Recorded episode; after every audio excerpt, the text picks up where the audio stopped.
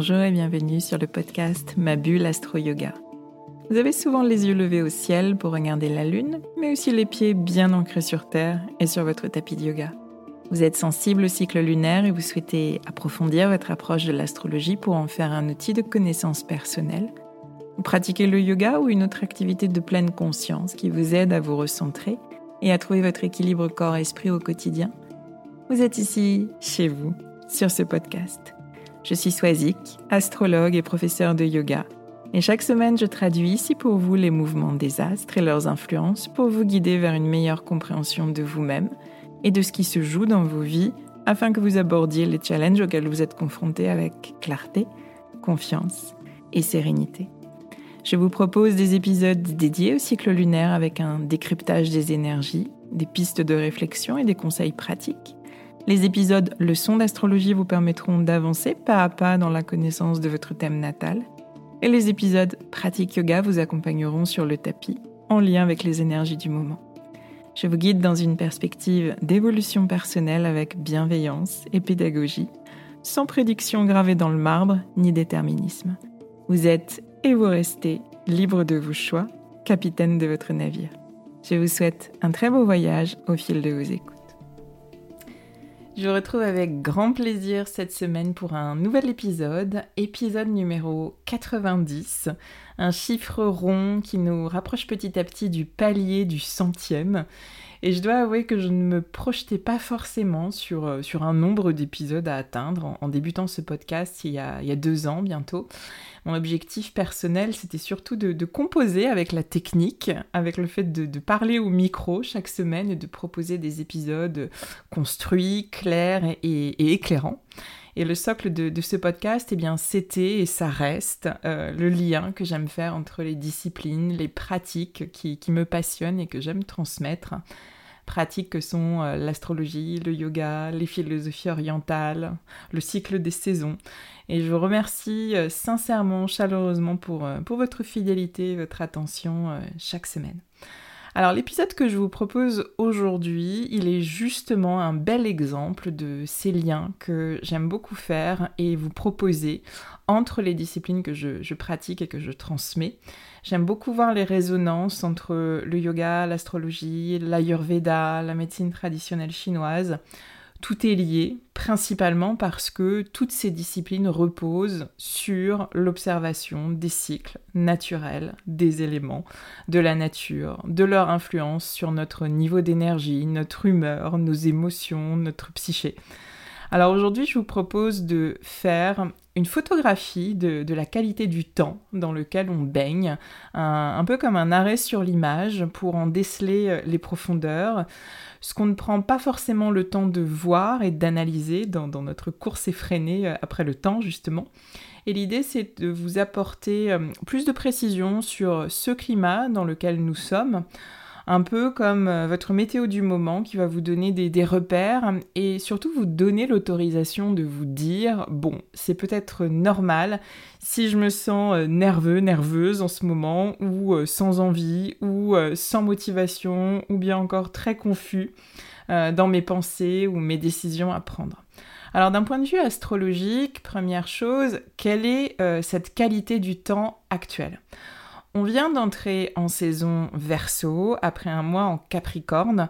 Donc la Terre donne le relais à l'air. On passe d'une énergie vitale qui était occupée à, faire, à construire, à structurer, à une énergie vitale qui va davantage être orientée sur nos pensées, nos idées, notre communication. Et avec l'énergie verso, troisième et dernier signe du processus de l'air, eh bien on cherche à diffuser à projeter nos pensées, sortir de ce cercle restreint de notre intimité et nous projeter sur une vision du monde, de la société, d'où le focus de l'épisode de la semaine dernière consacré à la nouvelle lune en verso. Je vous ai parlé valeur, vision, grand pourquoi à trouver pour vous projeter euh, sereinement euh, sur votre année 2023. Alors vous pouvez ressentir aujourd'hui cette énergie verso euh, et la vivre de différentes façons. Observez euh, votre mental plus actif encore que d'habitude avec des pensées qui, fusent en arborescence, une idée qui, en entraîne tout de suite une autre et puis encore une autre et puis encore une autre. C'est ce mental que j'aime euh, appeler un mental popcorn. Vous pouvez aussi sentir euh, ce besoin de prendre de la hauteur comme si vous montiez sur un, promontoire et, là-haut, vous sortez une longue vue pour vous projeter plus loin, plus grand votre vision à vous de l'année, mais aussi une vision peut-être plus globale de la société, du monde, du futur à construire. Et en cela, le travail que je vous ai proposé la semaine dernière sur votre pyramide des valeurs, il est très intéressant. Si vous avez pris un moment pour le faire, vous êtes peut-être rendu compte que cette pyramide a évolué ces dernières années la réussite professionnelle, par exemple, est peut-être moins importante aujourd'hui à vos yeux que euh, l'écoute et le soutien euh, que vous pouvez apporter à vos proches. Ou bien l'épanouissement personnel est devenu quelque chose de plus important pour vous pour trouver votre place et, euh, in fine, agir et contribuer. Alors juste après la, la nouvelle lune de samedi dernier, la planète de la libération et de l'émancipation, notre cher Uranus, a repris sa course directe après euh, plusieurs mois de rétrogradation depuis le mois d'août. Alors qui dit rétrogradation dit euh, intériorisation de, l'énergie de l'astre. Donc pour Uranus, c'est cette énergie euh, de changement, de libération, d'expansion qui a pu s'exprimer à l'intérieur de vous avec de nouvelles idées qui ont germé, avec de nouveaux projets qui ont fleuri, de nouvelles aspirations. Avec le retour euh, d'Uranus en marche directe, eh bien, je dirais que vient le temps d'extérioriser et de matérialiser ces changements. Alors bien sûr, quand un mastodonte euh, comme Uranus change de mode, euh, il fait pas son demi-tour rapidement et facilement. La, phase de transition qui est dite stationnaire, elle est beaucoup plus longue pour un, astre lointain, une planète euh, lourde et puissante comme celle-ci. Euh, donc euh, pendant tout ce temps de transition, l'énergie de l'astre va être plus forte. Et en taureau, eh bien, je dirais que toutes nos velléités de, de changement et d'émancipation peuvent être freinées pendant cette phase par différentes croyances, différentes autorités extérieures.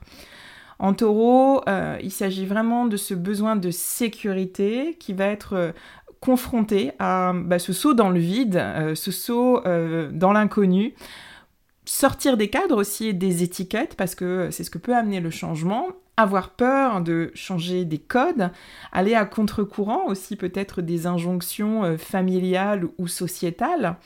Donc, si on revient à notre énergie verso de fond en cette saison, euh, qui, enveloppe aussi ces processus-là, eh bien ça peut donner un cocktail euh, frappé d'agitation euh, mentale, de tension nerveuse, de, saillie peut-être un peu brusque, suivi de, de retombées tout aussi rapides. Donc entre Uranus qui redevient direct et le Soleil en verso, on peut se sentir mentalement et nerveusement électrisé pendant cette période qu'on est en train de vivre fin janvier, début février. Et dernier point, euh, le mois de février justement qui arrive sera euh, le dernier mois de Saturne en verso.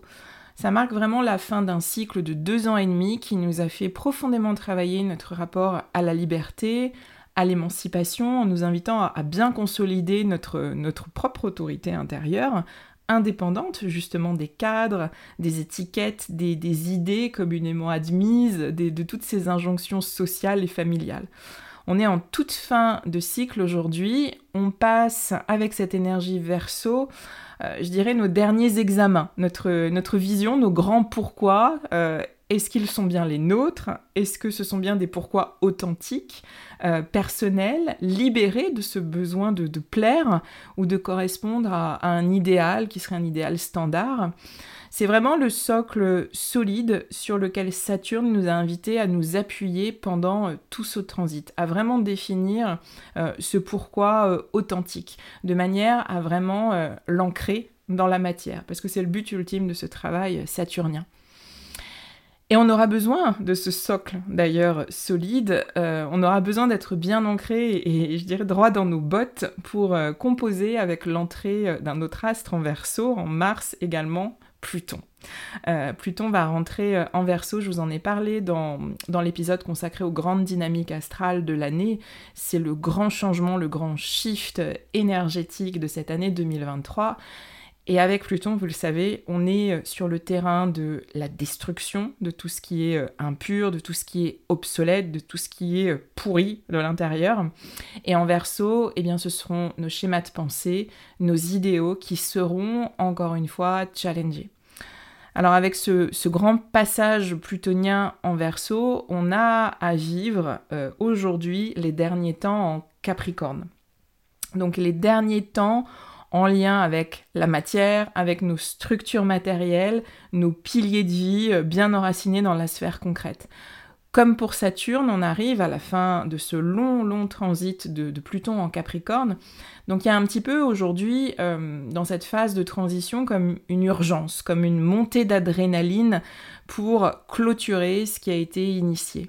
Arriver au terme d'un processus et prendre peut-être certaines décisions cruciales, ça veut dire aussi euh, laisser enfin quelque chose mourir derrière nous, euh, toujours euh, en ce qui concerne la sphère matérielle, acter un changement qui va vraiment marquer notre évolution personnelle. Tout ça, bien sûr, ça peut agiter notre mental et ça peut aussi amener beaucoup de lourdeur le, poids euh, des grandes décisions qui seraient à prendre, le poids des responsabilités, tout ça, ça peut être très lourd à porter. Euh, notez d'ailleurs que Mercure est toujours en Capricorne euh, à ce moment de l'année, donc nos, pensées font autorité et prennent beaucoup de place. Donc la qualité du temps aujourd'hui peut se résumer en quelques mots. Un mental hyperactif, électrisant, électrisé, euh, beaucoup de tensions nerveuses et peut-être aussi euh, de la lourdeur, de la fatigue, le, poids des responsabilités à porter.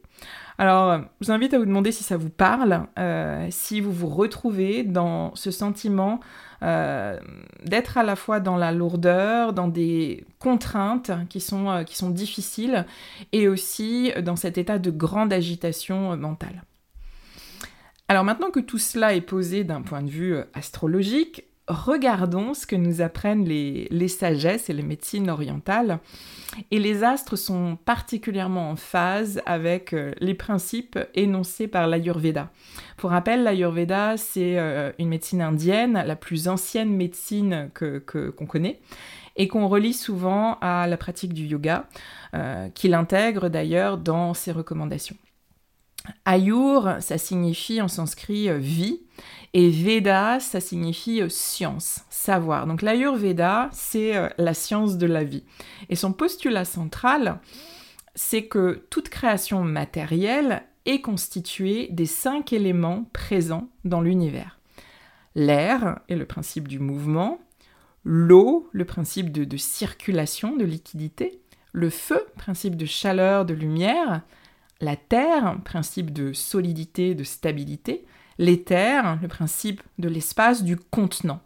Et dans la philosophie ayurvédique, les cinq éléments se combinent en paires et vont constituer trois forces dynamiques, trois énergies, trois humeurs qu'on appelle des doshas, donc trois doshas, dosha qui signifie euh, ce qui change. Donc on est euh, toujours dans un mouvement permanent. Les doshas, ce sont des forces de vie et ils sont présents dans, tout organisme et leur mouvement crée la vie.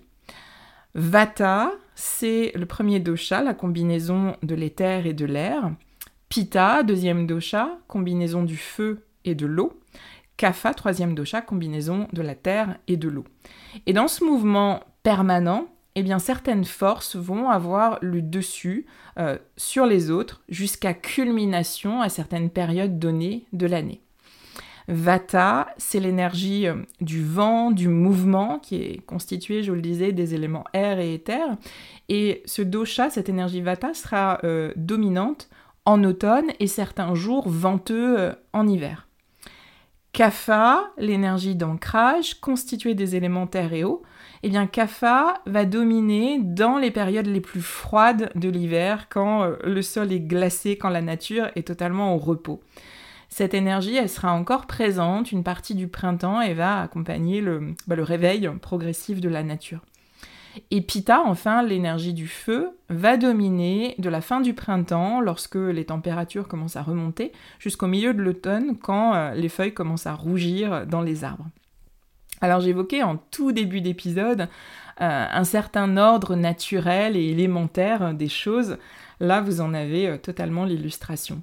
Donc cette période hivernale qu'on vit actuellement, fin janvier, elle est partagée au regard de l'Ayurveda entre euh, Vata et Kapha.